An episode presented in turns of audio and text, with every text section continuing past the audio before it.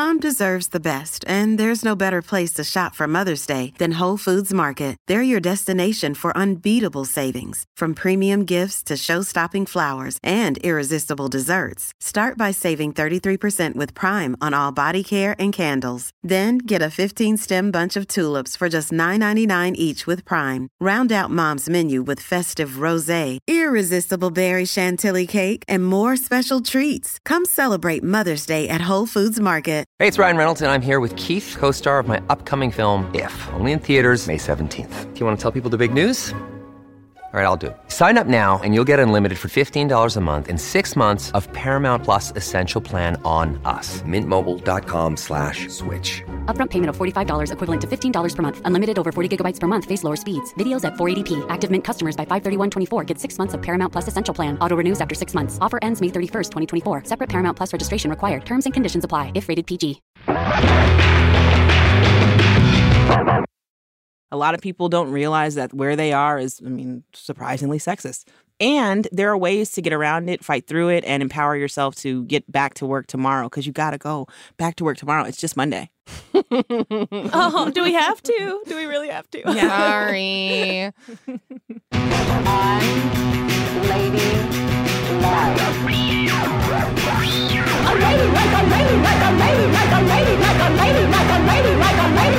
Hey,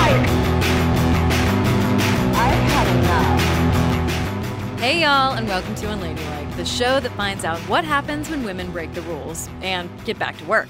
I'm Caroline. I'm Cristen. And in thinking about this episode, Caroline, I was reflecting on sexism in the workplace, and it took me right back to my early 20s, one of my very first jobs, because one random Friday afternoon, out of the blue, my married male boss at the time sent out an announcement that three of my coworkers had been promoted. Mm-hmm. Wild guess here. Were those three coworkers guys? Ding, ding, ding, or should I say ding, ding, dongs? because not only were they all men, they all happened to be the only married men in our department and with the same job titles as women who'd been there longer. And the mm. boss's explanation for the sudden seniority was that, oh, we need to create like some hierarchy in the department. So that's it. Which certainly made it seem like the qualities of just being male and married, aka the traditional family breadwinners, meant that they just deserved these promotions more than everybody else. It definitely lit my baby feminist rage at the time. Well, if you want to add some more fuel to that fire, uh, just add actual babies. Uh oh. Wait, we're throwing babies in a fire? Oh no. Okay, no, I'm talking purely theoretical babies here. I'm actually talking about how, statistically, in professional settings, working dads tend to earn 6% more with each child they have, while working moms earn 4% less. Not to mention all the overt and unconscious biases that women and non binary folks face when they return to work after kids. when parents come back to work, they're not like a shell of themselves when they come back. They might even be like stronger. Like Kelly Clarkson says, what doesn't kill you makes you stronger. Y'all might have heard Hillary Frank on the podcast about parenthood she created called The Longest Shortest Time. She's a friend of the show and just published a book called Weird Parenting Wins. But initially, Hillary's return to work after childbirth did not feel like a parenting win. And we're going to talk to her about how and why she summoned her inner Kelly Clarkson to come back a stronger storyteller. We also know, though, that sexism in the workplace is a spectrum. It manifests in myriad ways, and not just from clueless bro bosses. Whether it's being penalized for pregnancy, being slut shamed by female managers, or getting stuck with note taking and coffee fetching, it can be tough to get back to work when you know that this shit awaits you. That's why we've also called in some experts for this episode. Eula Scott Bynoe and Jeannie Yandel of the podcast Battle Tactics for Your Sexist Workplace will be joining us to help make sense of it all and tackle some workplace what the fuckery questions we've received from unladylike listeners like you. Because today we want to know how do you manage sexism on the job like a pro?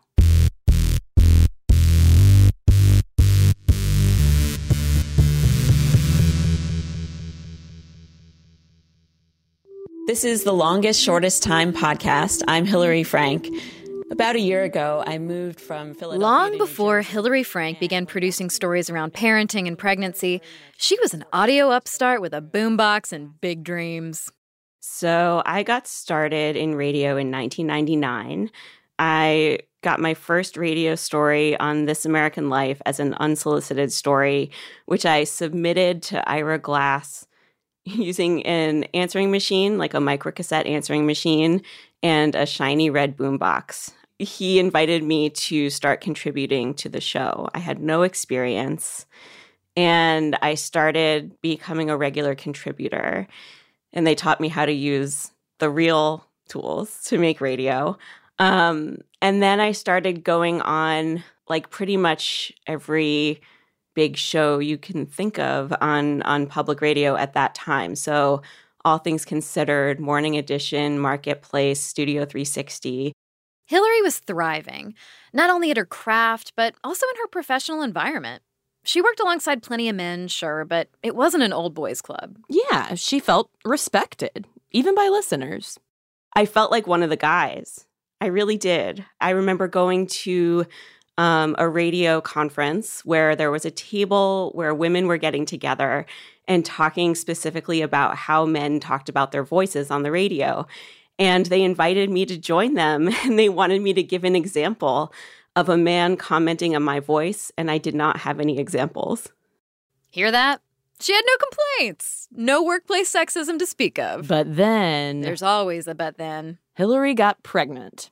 And what happened next inspired her recent op ed in the New York Times we're going to talk to her about today. It's called The Special Misogyny Reserved for Mothers.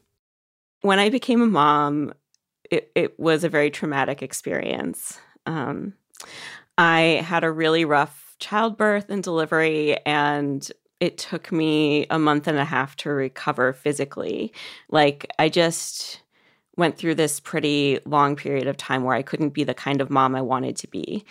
And shortly after that, after when she was four months old, I moved to a town where I didn't know anybody. There were lots of moms in this town, and I couldn't find moms who were willing to talk honestly with me about what they were going through. And so I felt really alone. Um, but I had this at that time about a decade's career in radio. And I knew that if you stick a microphone under somebody's face, like you have a license to ask them anything and they're more likely to be open with you. And so I thought, well, maybe I can just start interviewing people about this stuff and maybe um, that's where I'll get them to be more real with me. And so it was really about healing myself. It wasn't about telling stories to the public. So, those interviews you were collecting became the beginnings of the podcast, The Longest Shortest Time. And you wrote about what happened when you tried to get a wider audience for those stories in your op ed for the New York Times. We were wondering if you could read a passage. I would be happy to. When I started the show, you couldn't make a living producing a podcast, so I needed to get some episodes on the radio. I sent a sampling to my longtime editor at a big public radio station. He said he was into it, but he couldn't get the higher ups to bite. It's weird, he said sheepishly. One of them said you sound like a little girl. Even when I was a little girl, I didn't sound like a little girl. I listened to the clips again, trying to figure out what seemed little girlish. The only answer I could come up with, the thing that set this work apart from my previous work, is that I and the other women I was interviewing sounded a little emotional, a little angry, a little raw. These are the qualities that supposedly make radio powerful. Was it being mothers that made us sound weak? There is so much to unpack in, in those two graphs alone. So, what was that story about? So that that story that I'm referring to, in it I talk about how I was sure that when I gave birth, I was not going to need any drugs. I was not going to need an epidural. Uh, I, I was sure that I was just going to be able to do this quote unquote naturally. Um, and so when I heard the statistics about how many moms get epidurals and how many moms get C sections and like any form of intervention, I was positive I would not be one of them. And I actually felt judgy of the women who got that stuff because I was like, well, they're just not strong enough. They're not strong like me. And then I needed that stuff. I needed drugs. And um and in the end because I did get those things, I felt like a failure. And I blamed myself and I felt like I had I hadn't even really begun becoming a mom and I was already failing at it. That is not the story that I would in any way like associate with little girl ish conversations. Like, what do you think they were kind of hearing between the lines? My best guess is that it was specifically about the fact that I was talking about being a mom and admitting to feeling weak. Did it feel at all like it was the motherhood narrative, maybe that we aren't supposed to talk about? And again, too, kind of putting this in the context of of the time in 2010 or around around then that maybe we just weren't hearing stories about like women talking about these kinds of internal struggles did it feel like you were kind of hitting the wrong note of like that they would have rather heard some kind of heroic story I think they didn't want to hear about motherhood. Mm. I think at the time, the way that motherhood was being talked about was mostly through like quote unquote mommy blogs. And I don't want to like criticize mommy blogs for existing because I, I think like it's cool that, you know, there are moms who were writing about their experiences and continue to do that. But I think that a lot of those blogs prettify motherhood and they they make it look really clean. What I was trying to do was more like in-depth storytelling and journalism. And I think that there are probably certain people who would hear that I was doing work about motherhood and just would put media and motherhood together and equate it with kind of the clean version that that was being put on the internet a lot at that time. When it comes to the piece that you're writing about in the op-ed you pass it along to you know a male editor who you know sends it to the higher ups and is like and he's like hillary i super support you but these higher ups aren't biting. Um they say that it sounds little girl-ish. And we we're curious like as for those higher ups do you think that it was both men and women who were listening to that story and hearing a little girl and and asking specifically about like were there women also saying no I mean, so specifically that one, the little girl comment, I know came from a man. Um, but as I was shopping around um, my stories in the beginning, I definitely got rejections from women. One example is I wanted to get a story on NPR about childbirth injuries and pelvic floor physical therapy. And like the fact is that uh, a lot of women's sex lives are permanently damaged because of childbirth injuries and they don't realize that they can get help. And so I wanted to do a story about that. And there was an editor at NPR who was interested in the story and just thought thought it was a fascinating topic and said she was going to like go to bat for it and then came back and told me like well you know we we really just can't have stories about sex on the radio anytime. It can't be like even on the weekend on like a sunday afternoon. Um so yeah that was that was a woman. And uh, i mean my question is like really? You can't can't ever talk about sex on the right so i guess what they were saying is that they they won't talk about like sex for pleasure um on the radio. And that i think at the time i hadn't thought of it. And then later went and googled erectile in uh, on the npr website and like dozens of stories pop up like you don't even have to write erectile dysfunction and and so like yeah all these stories come up about viagra So, like when Viagra was invented, there's a story. Um, like 16 years later, there, there's a check in on Viagra.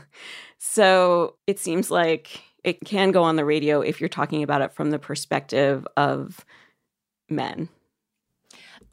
Well, and I'm also thinking about like eh, like public health stories around like birth control and teen pregnancy, but I wonder too if it's the added wrinkle of not wanting to hear about moms' sex lives. Oh yeah.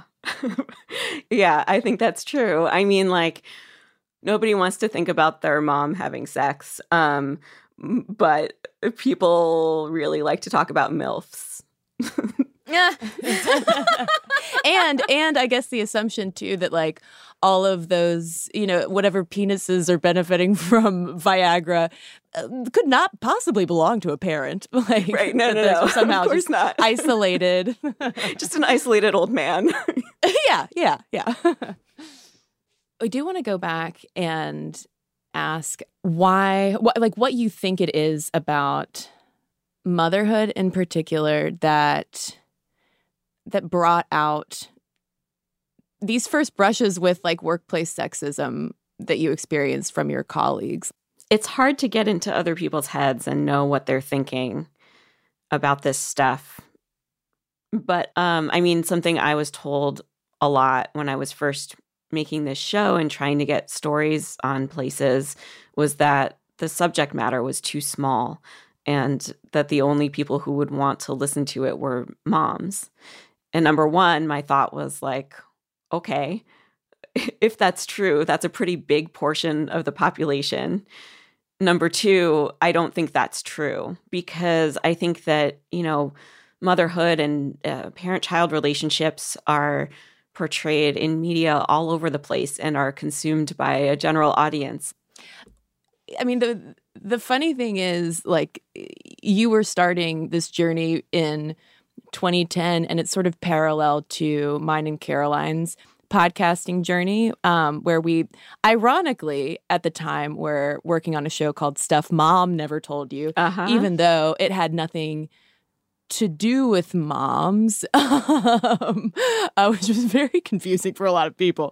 Uh, but you know, it seems like like when we were first getting started, we also heard similar things that women as a target demographic were too niche. That like, well, you know, you're probably not going to be able to drum up many advertisers, you know. uh which is uh, yeah, it's laughable. It's laughable. That I don't understand is because I don't know about you, but I'm always told like women are the biggest target demographic Yeah, or one of the biggest, we're the most right? That they- coveted, right? especially in families, it's the mom who does the shopping. Um, I don't understand where that uh, intel was coming from. I mean, I wonder if you feel like longest shortest time kind of helped prove the the model in a way. Like suddenly suddenly people see the value in it. And um I mean, do you feel like you helped lead that charge? I do. Well, Hillary, thank you so much for talking to us. Um, and also, uh, I'm just thrilled that those higher ups were totally wrong. Um, Thanks, you guys. So, for Hillary, first came pregnancy, then came the sexism. But we also know that there's so much more special misogyny creeping into workplaces, regardless of whether buns are in any ovens. yeah, we do, because we've heard all about it from unladylike listeners. Caroline and I asked y'all a little while back to send in your office patriarchy questions and conundrums, and we're bringing in some experts with answers. And battle tactics. Coming up next.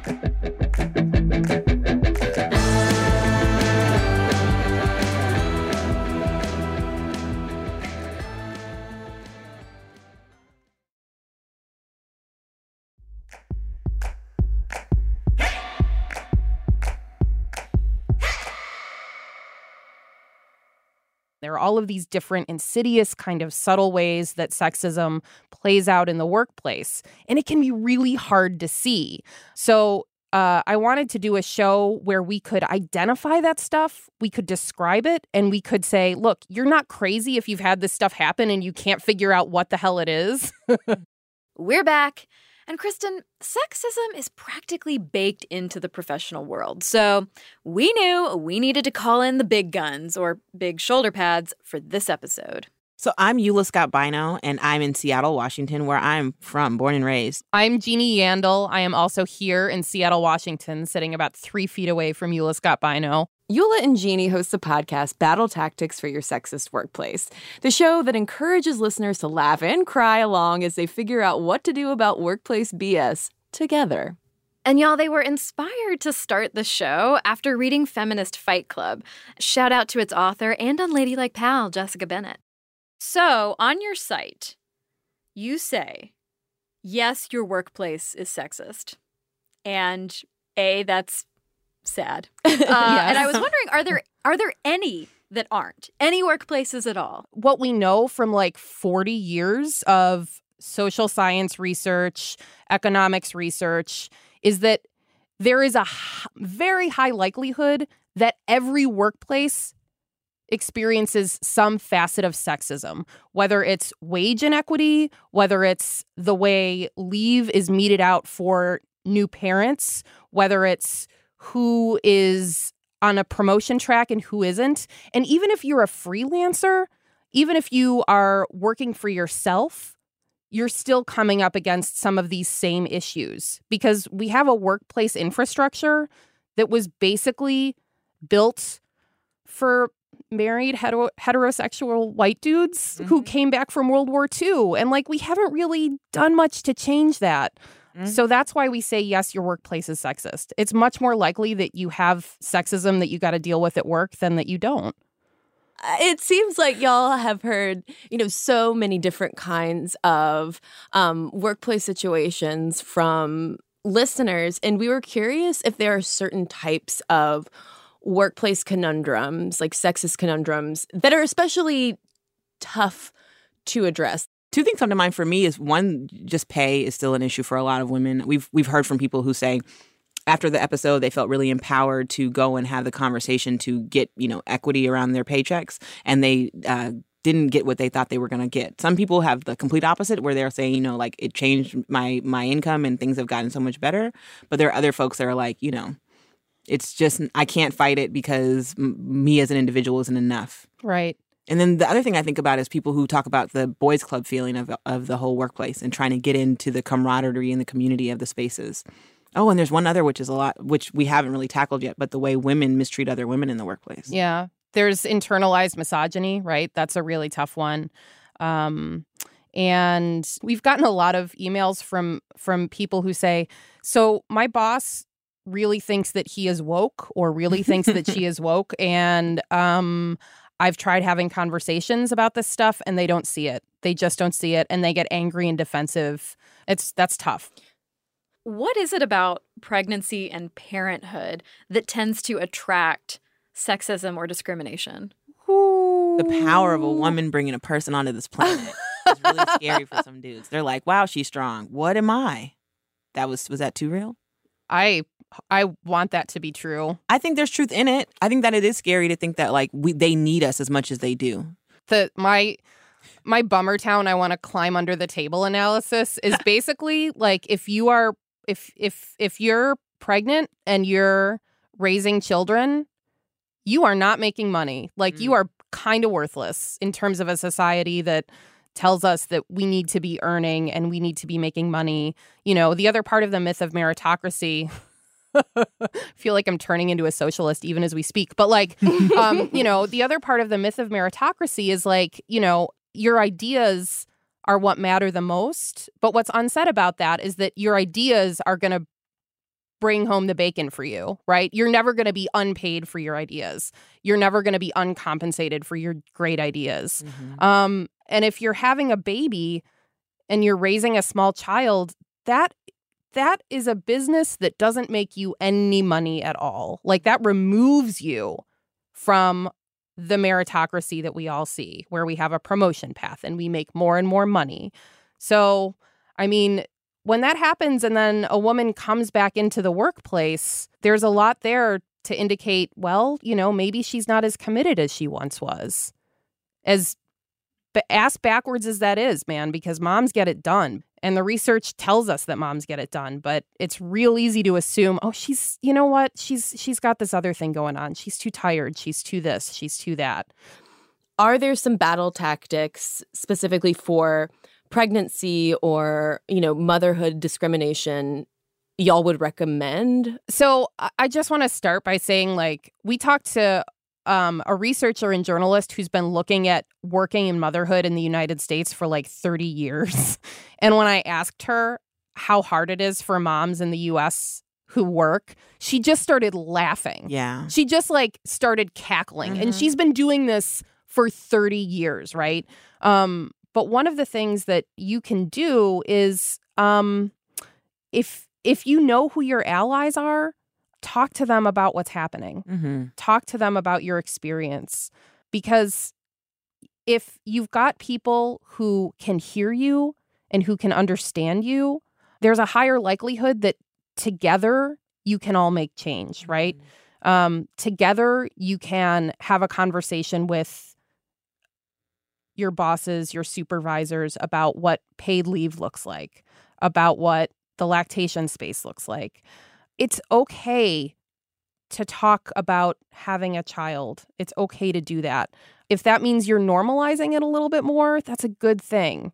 One segment, though, in, in this whole conversation, especially around identifying your allies and, um, you know, these major milestones like pregnancy and parenthood, one big demographic, and by big, I mean like literally huge demographic that I think about are the women who make up 60% of our minimum wage workers and Yep. 77% of our tipped workers. Yet, it seems like our feminist conversations around the workplace have not necessarily caught up to the reality that most women who are working are in positions where they are hourly workers or tipped and Hell yeah. um, i'm wondering if it's is that just us or do feminists need to kind of broaden the conversation too to to take into account these other workspaces beyond just your typical office Yes, yes, yes, yes. Yeah. Uh, it's it's sad that we don't like think back about where we've been so enough. You know, we tend to like be looking forward so often and be in our own heads and our own challenges that we often don't go. Oh, I used to work in retail. Oh, I used to be a t-. like I I Eula used to work in retail. Jeannie used to work in a tipping world. Yep. One of the first jobs that many of us have, particularly women, is in the service industry, right? Like whether it's retail or whether it's waiting tables or working as a barista. And in those spaces, that's where we kind of learn what's okay and what's not okay mm-hmm. in terms of how we get mm-hmm. treated at work. Mm-hmm. Um, and man, you're right. There is a big old disconnect when it comes to talking about it feels like the conversation a lot of us have, including Eula and I in the first season of our podcast, is like aspirational. It's like, we're gonna we're gonna break all the glass ceilings and we're gonna get in the C-suite and we're gonna do all this other stuff. Cool, great. But that also leaves behind a huge number of women who make an hourly wage, who get paid largely in tips, and who can't necessarily take the risks we're suggesting um, because they don't have the they don't have the privilege that we have, frankly. Can I tell you one of the craziest stories about uh, working in retail uh, for me? yes So what I um used to have this boss. So I worked at a place where they only have one person working at a time, right? Because this economy's gone in a way where they're like, we can do robots and one of you, and so um they would only have one person working at a time. And my old boss would um would keep track of her periods and then put a tampon in early. So that she wouldn't have the go have the harm or the challenge of if she began to menstruate during a shift, going having to go back and uh, lock up the entire stores in order to use a pad or a tampon. Wow. Isn't that crazy? When she told me that, I was like, wait, what? She was like, yeah, because it might start today or tomorrow. And I was like, you're preemptively? I'm never there. I'm never that organized. Oh God. Uh, well, yeah. And so, how can we tailor and offer battle tactics for service industry and gig economy workspaces where employees are or they tend to be more vulnerable to sexual harassment and income inequality? It's a it's a hell of a thing, man. And you know, one of the th- like one of the issues with any tactic is like, hey, here's some more work for you to do. Yeah. and so, you know, part of it is on the bosses, it's on the managers, it's on the supervisors to be able to start shifting some of this stuff. I mean, you know, God, one of the things that um, that stunned me was a little bit of research out of UC Berkeley that basically said that if you eradicate tips and just raise the minimum wage for uh, for wait staff, that it decreases the amount of sexual harassment Mm. by like an order of magnitude. Like the biggest sector that is reporting sexual harassment and assault claims is the restaurant industry right now.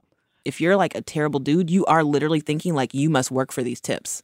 Wow. It's like a strip club. Mhm. Like your coffee shop is also a comparable strip club. Yeah.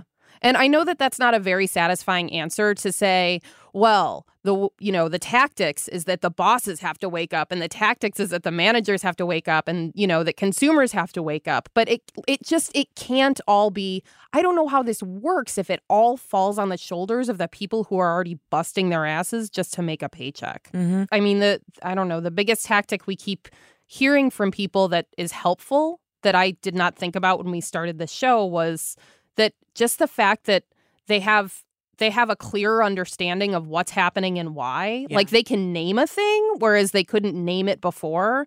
Um that's that can be incredibly powerful. Name it. Yep. Absolutely. After the break, Eula and Jeannie will answer some questions about workplace sexist bullshit from some of y'all. Don't go away.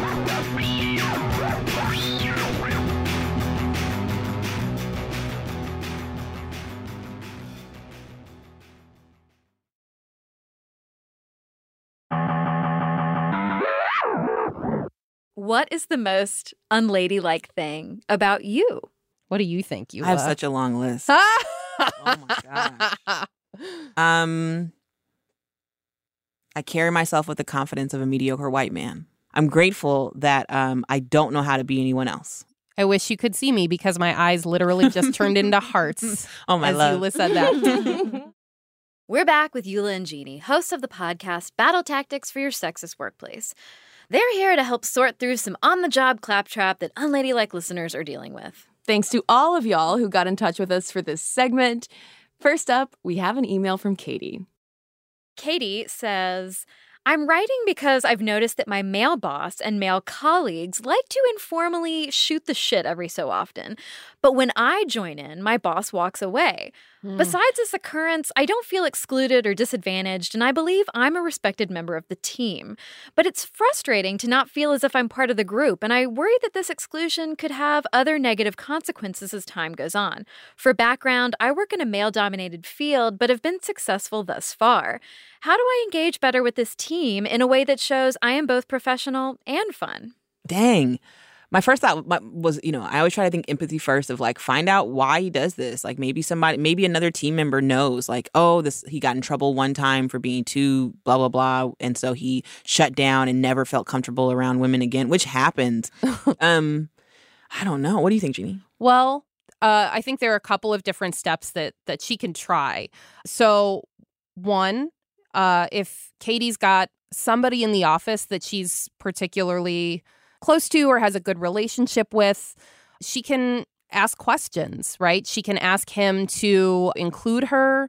It's it's a lot easier to be called into something than it is to try and insert yourself. Another thing that Katie can try is co-leading a couple of happy hour events, right? Outside the office events. Um, she shouldn't do this by herself because, you know, I don't want Katie to become like the office lunch orderer person, which Right. is something that Yeah. disproportionately falls to women anyway. The other part of that is that she's ensuring that there's some kind of team building happening that everybody has the opportunity to be part of. Katie might not be the only one having this experience in the office. hmm And I thought about thinking about it more. I was like, what would I individually do if my boss walked away? Well, one, my feelings would be so hurt. Um, they would just be so hurt. And and then I was like, I would maybe try to get a joke book.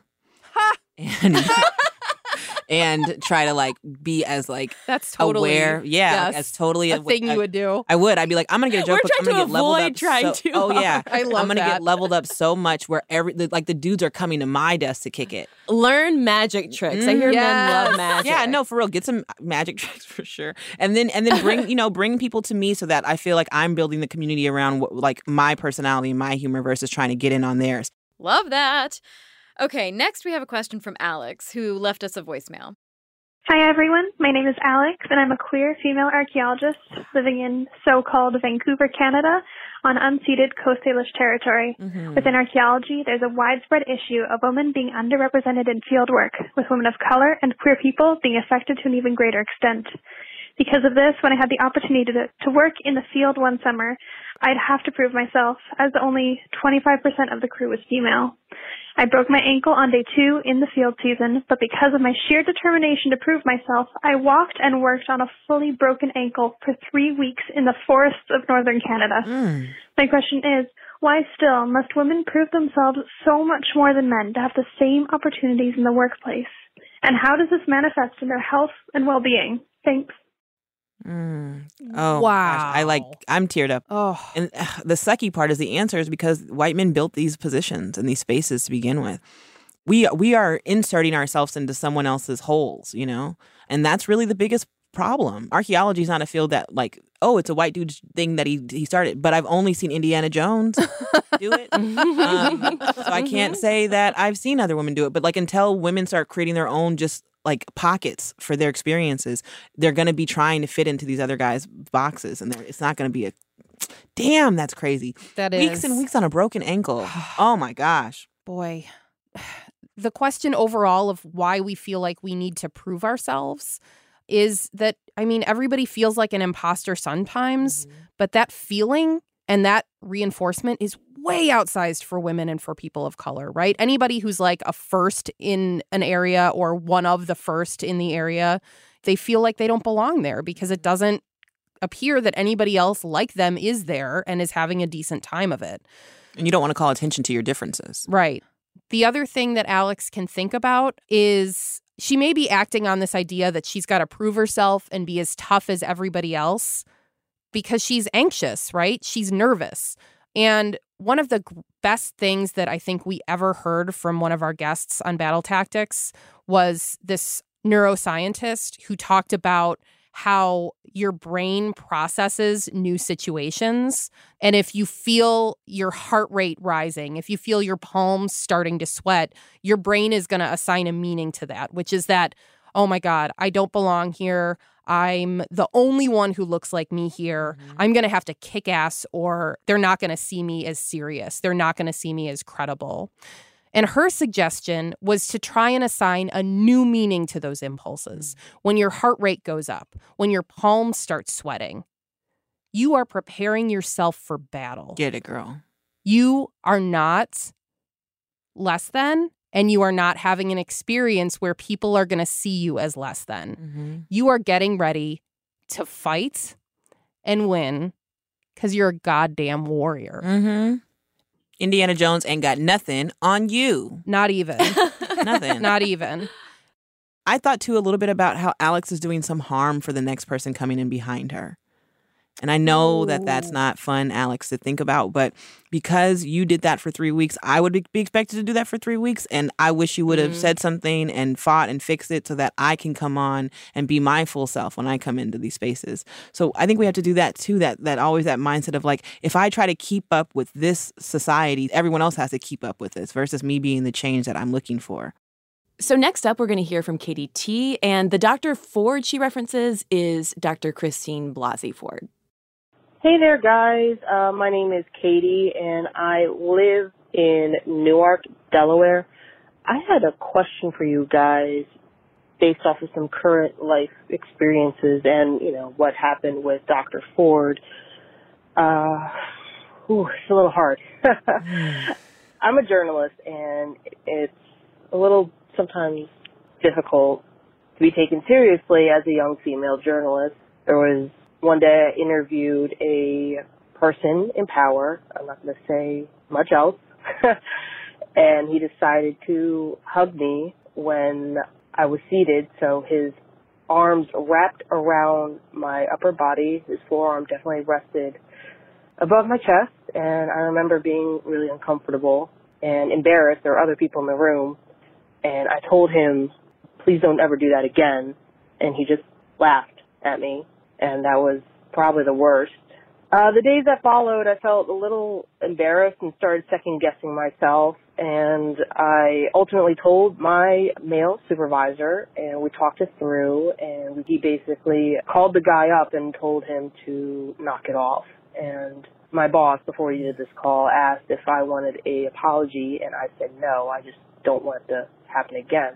Hell yeah. My question to you guys is this: How do we handle situations like what I experienced, harassment, inappropriate touching, with enough class and being a badass that we can continue doing our job?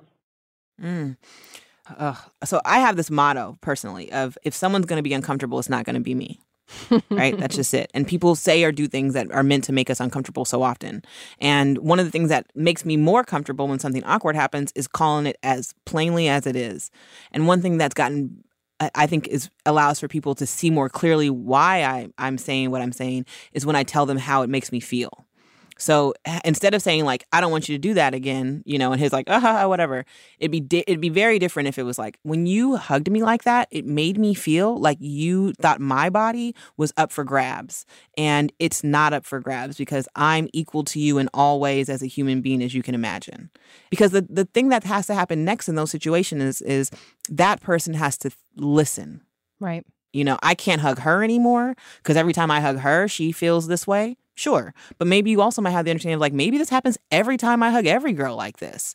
Uh, she doesn't she doesn't like it versus she feels violated are very different um, lenses. I mean, I have to say, I think I'm really impressed with the way Katie handled that. And her boss, damn. Yes. I'm really, really impressed. I feel like it surprises me that her question is how do we handle these things with enough class to be able to continue doing our jobs? Because from what I can tell, she absolutely did handle it Mhm. with enough class to be able to continue doing her job. The only place where it seemed like she faltered was in those moments after that powerful man laughed at her and she started questioning herself. Mhm. That that moment where he laughed at her has nothing to do with her. No. It has mm-hmm. everything to do with him and who he thinks he is. I wish that she had never questioned herself because she didn't do anything wrong and she was no less a professional. And if you have to walk into that room again and say again, don't touch me like that, you keep doing it. You keep registering your discomfort so that he's aware of it. Right. Mm-hmm. It doesn't solve the problem. None of this solves the problem of some people with power thinking they can exercise their power any damn way they want to on anyone they choose to. But Katie should never question herself if she finds herself in that situation again. Mm-hmm. She has to kind of think often too if she has the support system of her team the way she does that maybe they're okay with her not always be in, in the most classy way of telling a, a creep to not be creepy. Maybe you need to say it in the strongest way. Maybe you need to say it in the most uh, impactful way. But uh, cla- if they're not classy, why must I mean? Was he wearing a handkerchief? Like, was there a monocle? Why does she feel this pressure to keep up her her angles That's a good question. Yeah, It sounds like Katie still did the job she needed to do. Hell yeah. Hell yeah. And then her boss called. Big, big ups to your boss, bro. Tell your boss I love them. so we want to ask you uh, as coworkers as colleagues what do y'all do to maintain a healthy workplace for each other Mm. Oh my gosh, Jeannie takes care of me, so that's really embarrassing to say.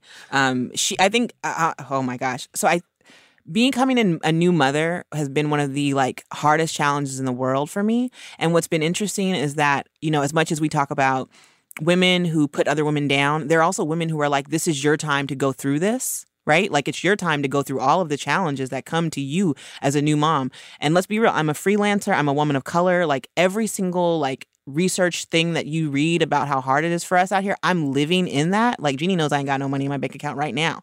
And um she helps me survive the challenges of trying to get on the level of what's expected from me as a as a journalist and NPR like person blah blah blah. And she's guided me through this in a way that I feel confident getting into it. Because otherwise I would be out here trying to figure out literally a 3 month old when I got here and a job I've never had. Like when I say a job I've never had I've worked in retail and food service exclusively and to be in a place now where it was like this is a structure and a facility and almost everybody here is white and makes a living and owns a home this is a different world i'm walking into. And she's held my hand through it and i just i'm just grateful. Oh i love you man. Oh eula i love you No. too. Okay. Uh. so i would say the thing eula does for me is she yanks me out of negative wormholes. And eula has reminded me again and again that there is more to the world than that corner of a thing that I found that I am pissed off about that I want to wrestle with right now. It's made me better at my job and it's made me better at just being a human being. Mm.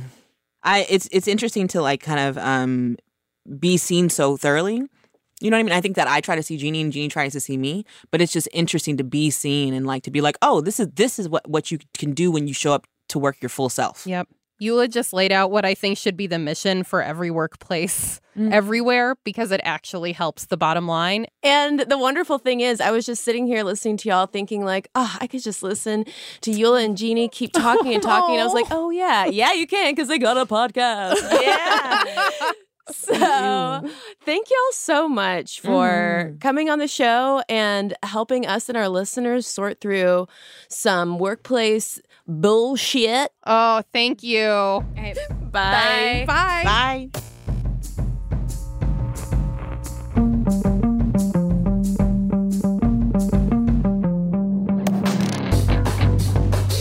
Cristen, I absolutely love them and I love their chemistry. And one thing that I think is really admirable and inspiring is that a lot of their power lies in the fact that they are true, not only work wives, but work allies as well. Totally. And, you know, it's inspiration for our work wiffery as well. Because, like, you and I have hustled in places and for people who were not interested in us being our full selves at work. I think I actually like had some some meetings with old bosses about being too much of my full self. know? Same. And now, though, that we're two independent unladies, like, that's still such an important thing to be mindful of, you know, like taking that old vitamin empathy.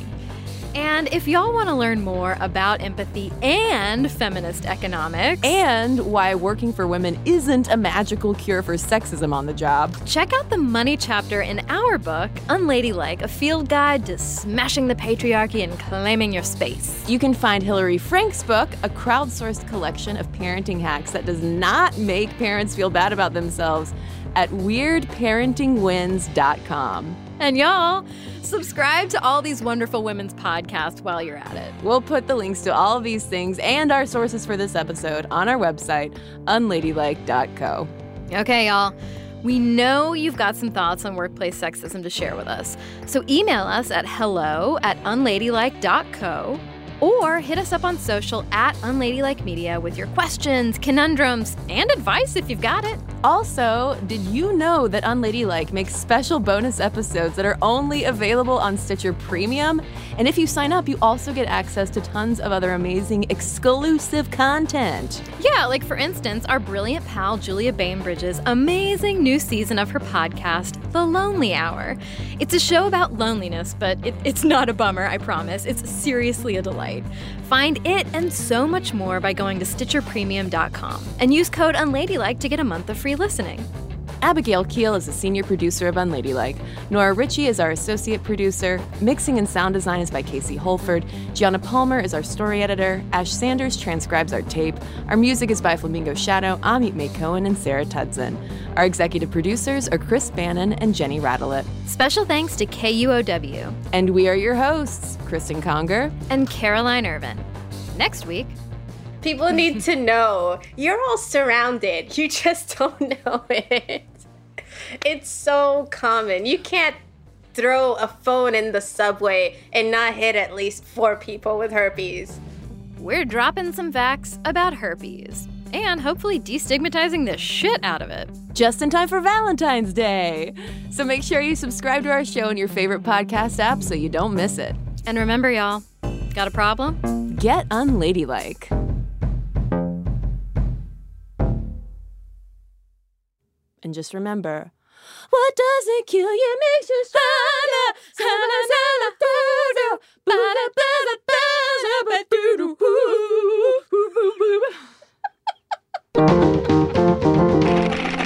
Stitcher.